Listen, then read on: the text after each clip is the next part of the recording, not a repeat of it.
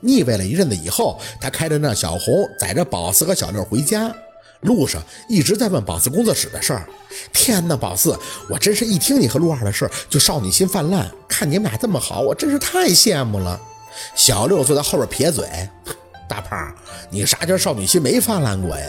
庞庞笑了两声：“ 嘿，嘚瑟猴，你放心，我虽然没对你泛滥过，但肯定有人会对你泛滥的。就冲你这光芒四射的头型吧，也会有人被你闪到的。”小六摸着自己的光头，看着庞庞瞪眼：“ 哼，我这头型咋了？晚上我和四姐出门都不用带手电，知道不？”庞庞还是笑，那饱满圆润的脸真是写满了在那桃花盛开的地方。有很多事想问，但碍着小六在，想想啊，还是得先憋着。直到憋着上了楼，客厅里的小金刚一看到宝四，就兴奋地扑过来，冲着宝四直摇尾巴。庞庞在旁边看着直笑。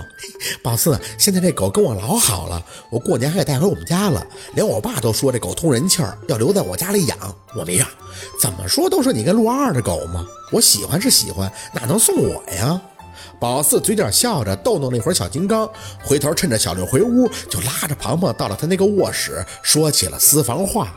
这憋了一道了，庞庞浑身又写满了恋爱的状态。这么好气的薛宝四同志，那肯定得好好的打听打听。你和文琪在一起了？关好门，宝四开门见山的就问了。庞庞脸一红，在那红风衣的衬托下，还挺娇俏的。嗯，算是吧，算是，算是是什么概念？宝四坐在旁边，给你他妈承诺了吗？这个一聊到温琪，庞庞的舌头就开始打结。我也不需要这东西，那你需要什么呀？我需要的就是……庞庞憋了半天，看着宝四，嘴角抽搐了一下，就像现在这状态就挺好了。宝四，我知道你怕我吃亏，但是没有的，他没有上来就领我开房什么的，他很好，真的很好。我觉得他对我是认真的。那你说说怎么个好法？宝四有些认真，根本就不觉得自己问的尖锐。他清楚自己没办法干预庞庞很多，但是他真的很怕，很怕温琪会伤害到他。站在好朋友的立场，有心却真的没有太大的力，也挺无奈的。宝四觉得自己是在做一个坏人，一个只会泼凉水，泼的闺蜜都有些打怵，不乐意跟自己多分享这些的坏人。他就是领我吃饭呀，还会看电影。庞庞谈到这些，眼睛就开始发光。他也会接我电话了，吃我给他送的饭，总之特别好。晚上送我回家，没带我去过酒店。宝四真想说，文琪没带庞庞去酒店，那就是因为他每隔半个月就给文琪送短信，以此提醒他注意尺度，时刻谨记庞庞是他薛宝四的好姐妹的关系。宝四说真的，我越相处越觉得文琪好。庞庞垂下了脸，哎，其实啊，我挺想让带我去酒店的。我靠！合着短信还发的碍事儿了是吧？就不应该做这种费力不讨好的事儿。人家的事儿用你操什么闲心呀？宝四，你不高兴了？庞庞一见宝四半天不答话，还有点紧张的看向他。你对温琪是不是有很大的成见呀？他对我真的很绅士，很 gentleman，gentleman，那是他多少年泡妞下来积累的经验。宝四沉了沉气，胖儿，这段时间他除了你之外还有别的女人吧？你不是说过吗？他晚上身边没个女人睡不着的。嗯嗯，有吧？宝四又憋不住了。但是我不在乎。庞庞眼里带起了一抹倔强，看着宝四。至少温琪他发现我了呀，他现在不屏蔽我了。以前他也很好的，他从来没有让我难堪过。只不过就是他朋友多，他经常顾不上我，发现不到我。宝四真想说，如果一个男人把你当成了空气，那你真是连备胎都不如。但是现在不一样了，我们会吃饭，会看电影啊，做的都是很美好的事儿。宝四，温琪对我说过，他说我是个特别好的女孩子，她跟我在一起很开心的。庞庞圈住了宝四的胳膊，你祝福我好不好？宝四，你是我最好的朋友了，我希望你祝福我。宝四呢，是真听不得他这种有些乞求意味的口吻，也就只能点头。哎，这样吧。只要他是认真的，给你承诺，不跟你玩玩，那我就祝福你。其实啊，他同不同意，貌似都不重要。要是重要的话，那庞庞去年就应该悬崖勒马了。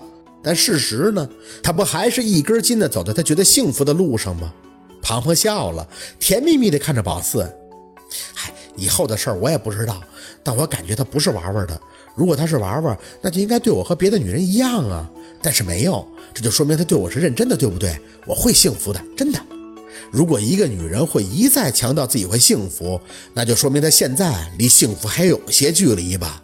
就像是宝四，他也经常会说这种话，因为没有安全感，需要给自己打气呀。看着庞庞，宝四终究没法说太多，只是抱住他。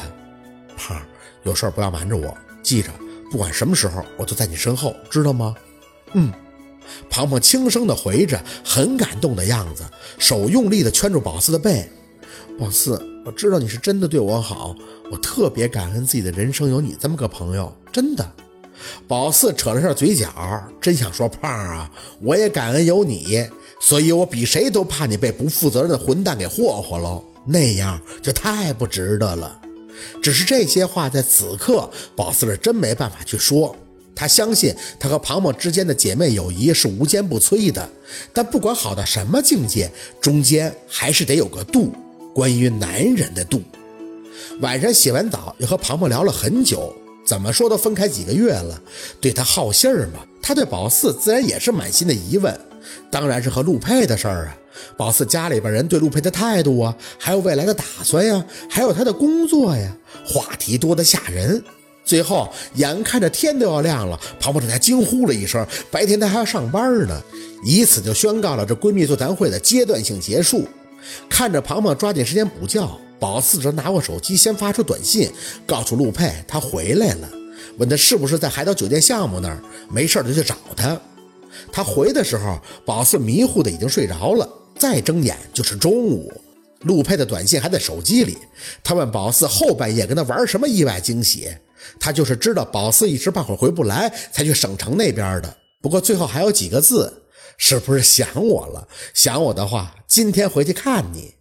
宝四看着撇了撇嘴，想起了小六的那句“工作狂”，还真是就不能消停的在一个地方待呀，两头折腾也不嫌累。心里腹诽，手上特别言不由衷的发出了一句话：“是你给我惊喜了呀！